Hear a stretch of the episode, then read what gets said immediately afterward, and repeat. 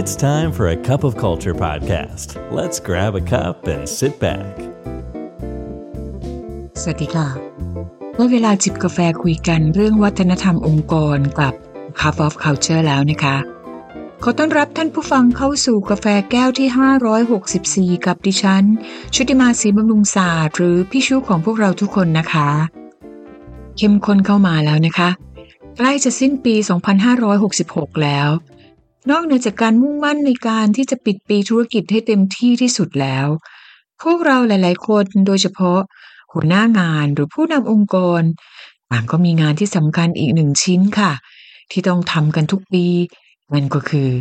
การประเมินผลงาน และการเตรียมการพูดคุย ถึงการปฏิบัติงานที่ผ่านมาตลอดปีของทีมงานเรา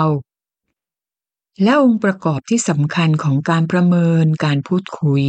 ผลการปฏิบัติงาน ก็คือการให้มุมมองหรือ feedback นั่นเอง โดยปกติแล้ว การให้มุมมองเป็นเรื่องที่ต้องฝึกฝนเพื่อให้หัวหน้างานหรือผู้ให้มุมมอง สามารถสื่อสารได้อย่างชัดเจนตรงประเด็น และช่วยให้เกิดประโยชน์ทีมงาน ซึ่งก็ต้องบอกว่า หลายคนรู้สึกว่าเป็นเรื่องยาก และยิ่งหากอยู่ในสถานการณ์ที่ต้องให้มุมมองที่เกิดจากผลการปฏิบัติงานที่ยังไม่เป็นไปตามความคาดหวัง ก็คงต้องบอกว่า ยากยิ่งกว่า และบ่อยครั้งแค่ไหน ที่หัวหน้างานอยู่ในสภาพพูดจาคำโกม ไม่ตรงประเด็น หรืออ้อมโลกไปซะงั้น วันนี้พี่ชูจึงอยากจะมาชวนท่านผู้ฟังคุยกันในเรื่องการเตรียมตัว เพื่อให้เราสามารถให้มุมมองที่มีประสิทธิภาพ และเป็นประโยชน์กับทีมงานของเราแบบอิเพื่อก่อต่อให้เติบโตกันค่ะ ขอเริ่มต้นกับเรื่องที่ต้องทำกันก่อนนะคะ เรื่องแรกที่เราต้องให้ความสำคัญเลยก็คือเรื่องของคำว่าบริบทหรือ context นั่นเองหัวหน้างานต้องเริ่มต้นจากที่เกิดประเด็น ด้วยการระบุสถานการณ์ที่ชัดเจน เช่น เราเห็นพฤติกรรมของทีมงาน ที่ชอบพูดจาขัดคอคนอื่น และก่อให้เกิดความขัดแย้ง ซึ่งจะอาจเลยเถิดไปถึงการที่เพื่อนร่วมงานคนอื่นในทีมได้พูดถึงเรื่องนี้ และทำให้เกิดการทำงานที่มีปัญหา โดยในการให้การฟีดแบ็กหัวหน้างานต้องมีตัวอย่างสถานการณ์หรือบริบทที่ชัดเจนของสถานการณ์นั้นๆ ที่แสดงออกถึงพฤติกรรมที่เราต้องการให้เกิดการเปลี่ยนแปลง เช่น ในเวลาที่มีการประชุม ซึ่งเกิดขึ้นเมื่อวันไหนมากกว่าจะพูดกว้างๆจะดีกว่าที่พูดกับพฤติกรรมที่พูดไปโดยทั่วๆของคนคนนั้น เรื่องที่สองคือ ฝึกการใช้การสังเกตค่ะ หัวหน้างานต้องสื่อสารกับพฤติกรรมด้วยความชัดเจน แบบมุ่งเน้นวัตถุประสงค์ไปยังสิ่งที่ต้องการให้แก้ไข หรือสิ่งที่ยังไม่เป็นไปตามที่คาดหวัง ไม่ใช่พูดถึงบุคลิกภาพของทีมงาน ตัวอย่างเช่น ที่สังเกตว่าในเวลาที่เราประชุมกัน น้องน่าจะตื่นเต้นกับเรื่องราวที่กำลังคุยกันอยู่นะ ก็เลยดูเหมือนจะคอยพูดขัดคนอื่นอยู่หลายครั้ง และเมื่อเราพูดถึงตัวพฤติกรรมนั้นแล้ว สิ่งต่อไปที่เราจะต้องพูดถึงก็คือเรื่องของผลกระทบ หัวหน้าต้องช่วยให้ทีมงานเข้าใจถึงเหตุผลของการที่เราต้องให้มุมมองกับพฤติกรรมนั้นๆ ด้วยการอธิบายถึงผลกระทบ ซึ่งอาจจะมีผลต่อตนเอง ผลกระทบต่อเพื่อนร่วมงาน ต่อทีมงาน หัวหน้างานต้องใส่ใจในการพูดให้ครบถ้วนชัดเจนถึงผลกระทบ เพื่อให้เห็นและเข้าใจถึงสิ่งที่ต้องการให้แก้ไข จากตัวอย่างที่เราคุยกันนะคะ พฤติกรรมการพูดกับคนอื่นในที่ประชุมอาจจะก่อให้เกิดความขัดแย้ง ส่งผลต่อการที่ทีมงานคนอื่นๆ จะแสดงความคิดเห็น และอาจจะทำให้เกิดความรู้สึกที่ไม่ดี รวมถึงอาจจะก่อให้เกิดความเข้าใจว่า ความคิดเห็นของคนอื่นไม่มีคุณค่า นอกจากนี้ยังอาจจะก่อให้เกิดผลกระทบต่อทีมงานคนอื่นๆ ที่กำลังสนใจข้อมูลที่เพื่อนร่วมงานท่านนั้นกำลังนำเสนอ และผลกระทบของการกระทำเช่นนี้ ยังก่อให้เกิด ผลกระทบต่อการประชุมโดยรวมที่ไม่มีประสิทธิภาพ และเกิดประเด็นที่เบี่ยงเบน หัวหน้างานควรจะระบุให้ชัดเจนลงไปเลยว่า พฤติกรรมที่ต้องการให้เกิดการเปลี่ยนแปลง มีอะไร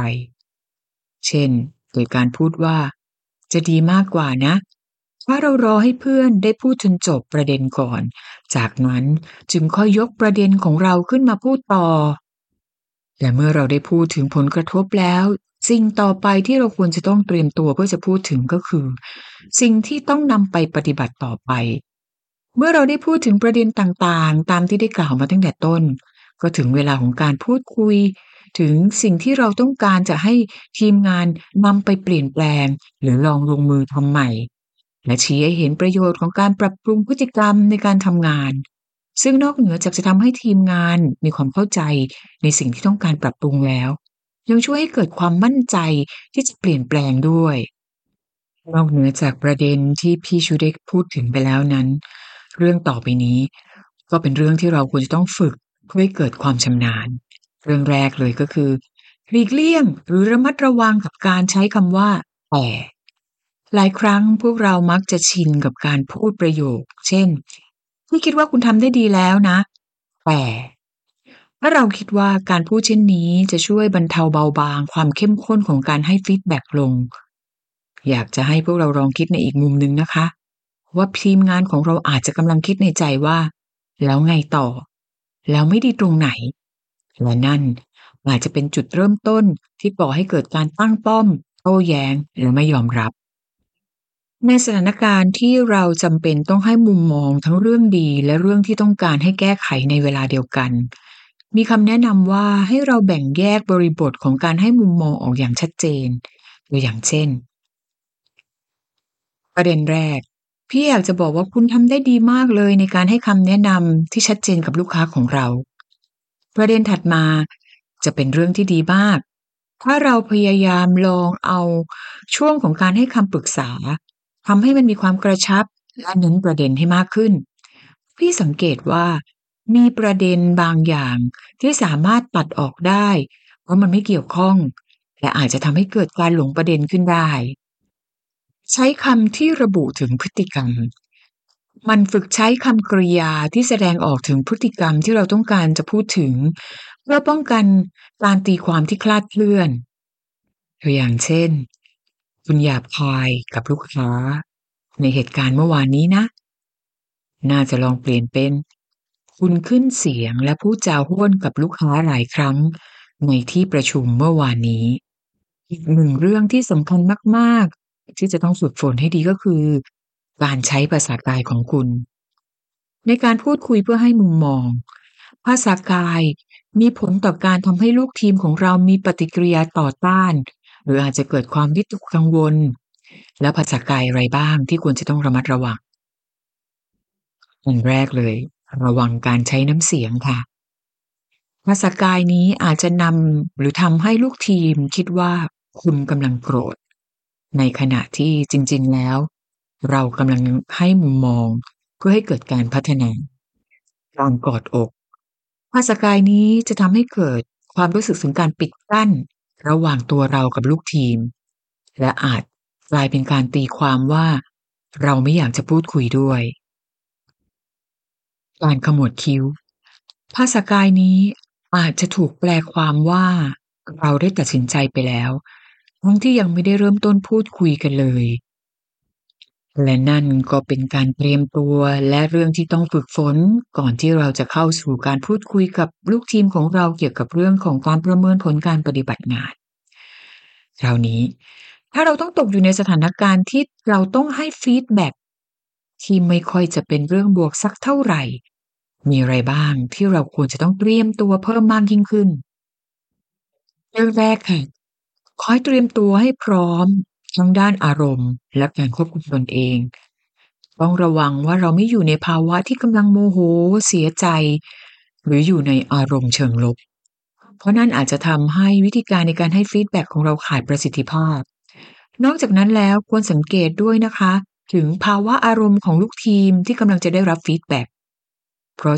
ไม่เช่นนั้น อาจจะส่งผลต่อการรับฟังอย่างมีเหตุผลและยอมรับด้วย เรื่องที่สองก็คือจัดการพูดคุยในที่เหมาะสมหรือที่ส่วนตัว เป็นเรื่องสำคัญอย่างยิ่งอย่างที่เรามักจะพูดกันว่า เวลาชมลูกน้องให้ชมดัง ๆ ในที่แจ้ง เวลาจะตำหนิ ให้ตำหนิเบาๆ หรือเรียกมาคุยกันสองคน เพราะนั่นแสดงถึงการให้เกียรติกับลูกน้องของเรา และช่วยให้ลูกทีมของเรามีความเปิดใจ และยอมรับฟังมากขึ้นนะคะ เรื่องต่อมาก็คือพุ่งประเด็นไปที่พฤติกรรมค่ะไม่ใช่ที่ตัวคน อย่างที่ได้คุยไปให้ฟังไปเบื้องต้นแล้วนะคะ การให้ feedback ต้องมุ่งเน้นที่พฤติกรรมไม่ใช่ที่บุคลิกภาพของคน และโดยเฉพาะอย่างยิ่ง เมื่อเรากำลังให้ feedback เรื่องที่ต้องปรับปรุง เรื่องต่อมาก็คือสื่อสารให้ชัดเจนค่ะ ระวังการพูดจาอ้อมค้อมวกวนหรือผิวเผิน หลาย ๆ ครั้งหัวหน้างานคิดว่าการพูดจาแบบนี้น่าจะทำให้ลูกทีมยอมรับได้มากกว่า แต่ในความเป็นจริง การทำแบบนี้กลับไม่มีผลดี ตัวหัวหน้าเองควรให้ข้อมูลที่แท้จริงตรงไปตรงมา ซึ่งจะทำให้ลูกทีมของพวกเราตอบรับกับสิ่งที่เราให้มุมมองไปในทิศทางเดียวกัน เรื่องต่อไปนี่สำคัญมากๆนะคะ ในเวลาที่เราจำเป็นจะต้องให้มุมมองกับพฤติกรรม หรือผลการปฏิบัติงานที่ยังไม่เป็นไปตามเป้าหมายคือการให้มุมมองในเวลาที่เหมาะสม เป็นเรื่องสำคัญที่จะต้องทำให้รวดเร็วที่สุด อย่าทิ้งไว้ เพื่อให้ลูกทีมของเราได้รับทราบ และแก้ไขได้ทันท่วงที การเก็บเอาไว้และยื้อเวลากลับไม่ส่งผลดี เรื่องต่อมาก็สำคัญไม่แพ้กันนะคะ คือการเปิดโอกาสให้ทีมงานได้มีโอกาสอธิบายควรสร้างให้การพูดคุยเรื่องผลการปฏิบัติงานเป็นบรรยากาศของการพูดคุย ดังนั้น เมื่อเราได้ให้บริบทที่ครบถ้วนแล้ว ต้องเปิดโอกาสให้ลูกทีมได้อธิบายได้ชี้แจง รวมถึงพูดถึงประเด็นที่กังวลอยู่ เป็นสิ่งที่จะทำให้ลูกทีมของเรารู้สึกว่าเขายังมีคุณค่า และได้รับการรับฟัง และเรื่องสุดท้ายเป็นเรื่องที่สำคัญมากนะคะ คือการจัดทำแผนปรับปรุงและแก้ไขรวมทั้งกำหนดระยะเวลาในการติดตาม ที่มีความชัดเจน รวมถึงมีเป้าหมายที่ต้องการเห็นกำหนดพฤติกรรมระยะเวลาให้ชัดเจน อีกทั้งสิ่งที่เราต้องการให้ความช่วยเหลือเพื่อให้ทีมงานสามารถปรับปรุงตัวได้สำเร็จ และจบลงด้วยการกำหนดระยะเวลาในการติดตามเพื่อพูดคุยถึงความคืบหน้า และผลของการเปลี่ยนแปลง และทั้งหมดนั้นก็คือการเตรียมตัวที่จะเป็นเรื่องสำคัญของพวกเราในฐานะหัวหน้างาน เพื่อให้พร้อมสำหรับการพูดคุยเกี่ยวกับการปฏิบัติงานของลูกทีมที่กำลังจะมาถึงในเวลาอันใกล้นี้ ซึ่งถ้าเราทำได้ดี ย่อมส่งผลต่อการทำงานร่วมกันอย่างสร้างสรรค์ส่งเสริมประสิทธิภาพและสร้างวัฒนธรรมองค์กรที่เราต้องการให้เกิดขึ้นจริง เพราะไม่ว่าเราจะตั้งใจหรือไม่ก็ตาม วัฒนธรรมจะเกิดขึ้นแน่นอนทำไมเราไม่มาช่วยกันสร้างวัฒนธรรมองค์กร ในแบบที่เราอยากเป็นกันล่ะคะ กาแฟหมดแก้วซะแล้วค่ะสำหรับวันนี้ กลับมาติดตาม A Cup of Culture แก้วต่อไปกับพี่ชูในโอกาสหน้านะคะสำหรับวันนี้ สวัสดีค่ะ And that's today's Cup of Culture. See you again next time.